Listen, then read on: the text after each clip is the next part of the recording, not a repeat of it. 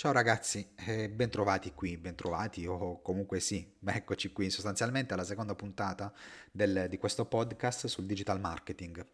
In questa puntata vi voglio, vi voglio parlare eh, di quello che è accaduto qualche giorno fa. Ehm, sono stato contattato da una professionista in ambito marketing, di- lei si chiama Alex Orizio, che voleva pormi qualche domanda attraverso una video intervista in merito alla situazione attuale e di come appunto una buona comunicazione attraverso un uso attento e consapevole dei social, anche se pure in parte, potesse aiutare quelle piccole e medie imprese ed anche le attività locali, che poi in tutta franchezza sono quelle maggiormente colpite dal nuovo DPCM del governo.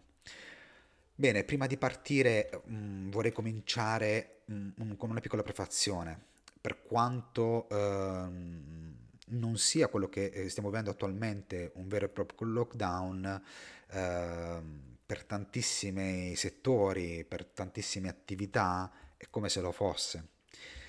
E io ricordo benissimo in, eh, a marzo, quando diciamo, avvenne la chiusura totale di, mh, su tutto il territorio nazionale, i miei clienti, fortunatamente, o quasi tutti comunque, non accusarono il colpo, anche se nei primi giorni di marzo eh, alcune campagne avevano smesso di, di performare di- come prima, di vendere sostanzialmente.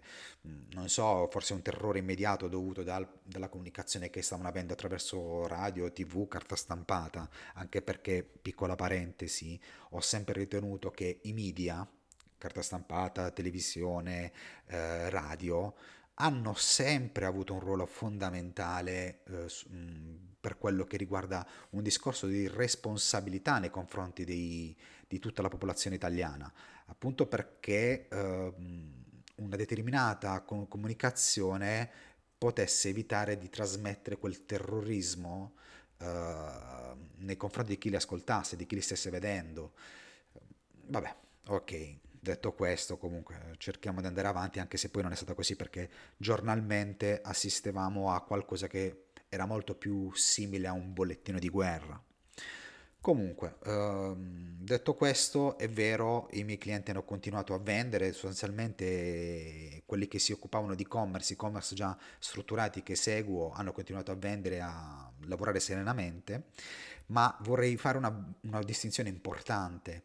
Ehm, facciamola così, come se fossero due macro categorie di prodotti. Vi sono i prodotti voglio e i prodotti devo, ok? Ehm, ovviamente i prodotti voglio sono tutti quelli che come maglie, jeans, scarpe, eh, eh, smartphone, computer, eccetera, eccetera. Mentre i prodotti voglio, come potete ben immaginare, sono quelli di prima necessità, quelli alimentari. Durante il lockdown tanti store ben attrezzati hanno raggiunto risultati davvero interessanti per quello che riguardava appunto l'ambito eh, prodotti Devo. Ed è anche inutile spiegarlo, la gente non poteva uscire di casa e piuttosto che affrontare lunghissime eh, file davanti ai supermercati preferiva acquistare da casa, evitando anche il rischio di contagio. Quindi mh, sostanzialmente si vendeva la comodità di acquistare in totale sicurezza da casa e, ovviamente qui una creatività e un copy efficace hanno giocato la loro parte. Eh, Detto questo, anche i prodotti eh, ehm, voglio hanno continuato a lavorare, anche i store con prodotti voglio hanno continuato a lavorare perché ormai si era raggiunto quella consapevolezza che non si potesse più uscire di casa. I negozi, il negozio sotto casa era chiuso e quindi dovevo comprare online. Se se avessi, avessi avuto voglia di evadere dalla monotonia quotidiana della casa e magari riversarmi nello shopping, non potevo fare altro che eh, andare su Amazon, su eBay o su uno store che conoscevo di abbigliamento e così via. Quindi anche quel, mh, quei negozi là hanno continuato a, a vivere, a lavorare e a vendere.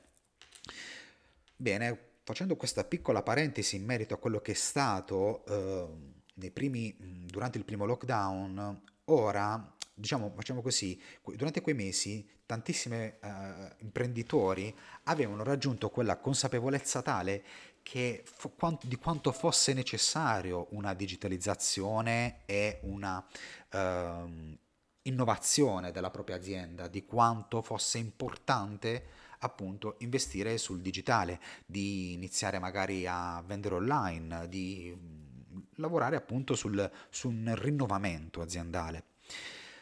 O hanno in tantissimi si sono interessati a come farlo, poi mm, quando tutto si è liberato, via. Vabbè, lasciamo stare.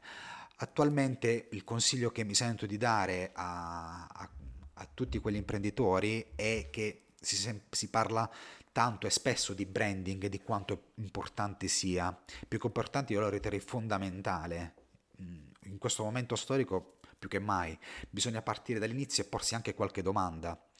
Perché tanto spessissimo magari le persone si trovano a dire ma mh, mm, perché i nostri potenziali clienti debbono acquistare da noi? Cosa ci differenzia? Cosa abbiamo in più rispetto ad un nostro competitor? E in tantissimi, mi è capitato anche di tantissime volte di sentirmi dire beh il nostro prodotto è migliore di altri oppure credono di avere il prodotto con il prezzo più competitivo sul mercato ed entrambe le risposte non sono corrette. Uno perché molto spesso non si compra un prodotto perché è il migliore, ma perché semplicemente sia la, perce- sia la percezione che lo sia. E questa percezione deriva appunto da una forte ed efficace campagna di brand da parte dell'azienda quanti di, io sono un fan del, della e quanti di noi comprano un iPhone credendo sia il migliore sul mercato e quanti di altrettante persone di queste comprendono davvero le qualità dei materiali utilizzati. Diciamoci la verità, oramai tantissimi brand di smartphone, a partire da Samsung, Xiaomi, Apple, hanno raggiunto un livello qualitativo abbastanza alto, se non altissimo, ma il cliente si troverà a scegliere un prodotto piuttosto che l'altro semplicemente perché è, è stato influenzato dal valore che il brand stesso gli comunica, avendo una percezione appunto qualitativa migliore di altri o perché appunto come la Apple in questo caso è diventato uno status symbol, cioè ho uno smartphone, ho un iPhone, ok? Nell'altro caso, quando si dice spesso no, il mio, il mio, prodotto è il più competitivo sul mercato, sono tantissimi i fattori che qui entrano in campo. La marginalità sul, tuo, sul tuo prodotto che hai deciso di mettere sul mercato online è il vendere online è per te un business sostenibile, hai delle marginalità tali da poter vendere online, eh, perché ovviamente l'utilizzo dei social, come sapete benissimo, fatto in maniera ovviamente professionale, non è gratuito.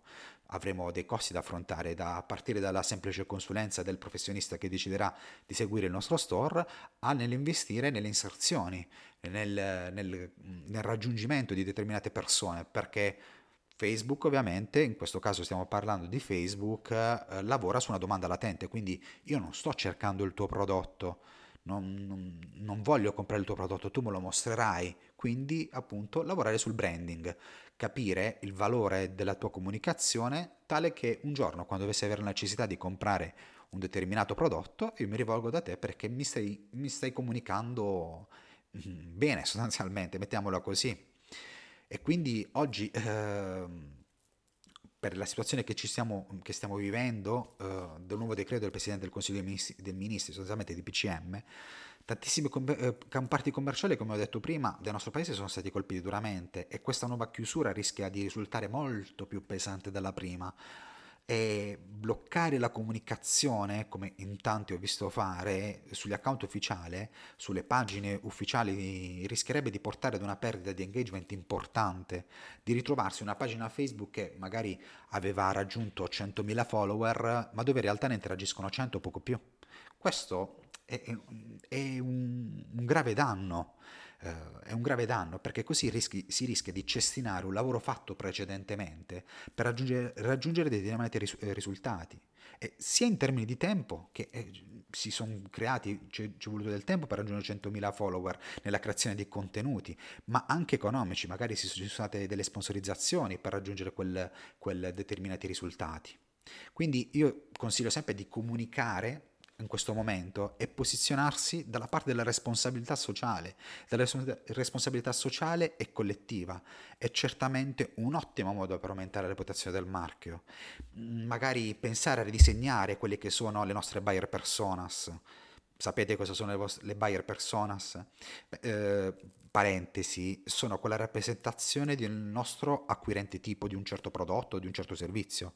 Serve a noi definire le buyer personas per comprendere il cliente tipo nelle caratteristiche personali o sociodemografiche ed individuarne i comportamenti. Così noi sappiamo sostanzialmente con chi dobbiamo andare a dialogare, come dobbiamo dialogare, qual è il linguaggio che dobbiamo utilizzare. Ecco cosa sono le buyer personas.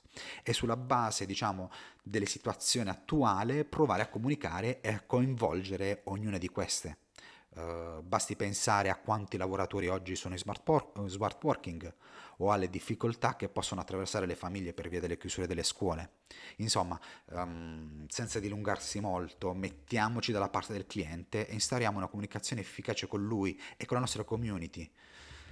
Questa è, diciamo, la parte fondamentale. Non utilizziamo le nostre pagine Facebook come, o Instagram come se fossero delle vetrine, non, non interesserà, non fregherà nulla a nessuno far, far vedere quanto è figo il nostro prodotto. Mettiamoci la faccia, ora più che mai, mostriamoci e eh, mostriamoci solidale nel momento attuale che stiamo vivendo. Magari possiamo pensare a creare degli sconti, delle, delle card fedeltà. Magari diciamo acquista ora ad un prezzo molto più vantaggioso, quando tutto finirà.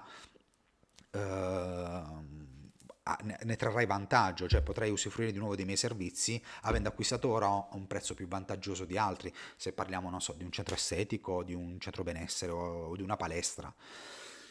Ecco, non lo so, non vorrei dilungarmi molto, non vorrei annoiarvi molto, però detto questo, sostanzialmente è mh, lì la chiave, sostanzialmente, è eh, mettersi dalla parte del cliente e starare una comunicazione con lui, con la nostra community.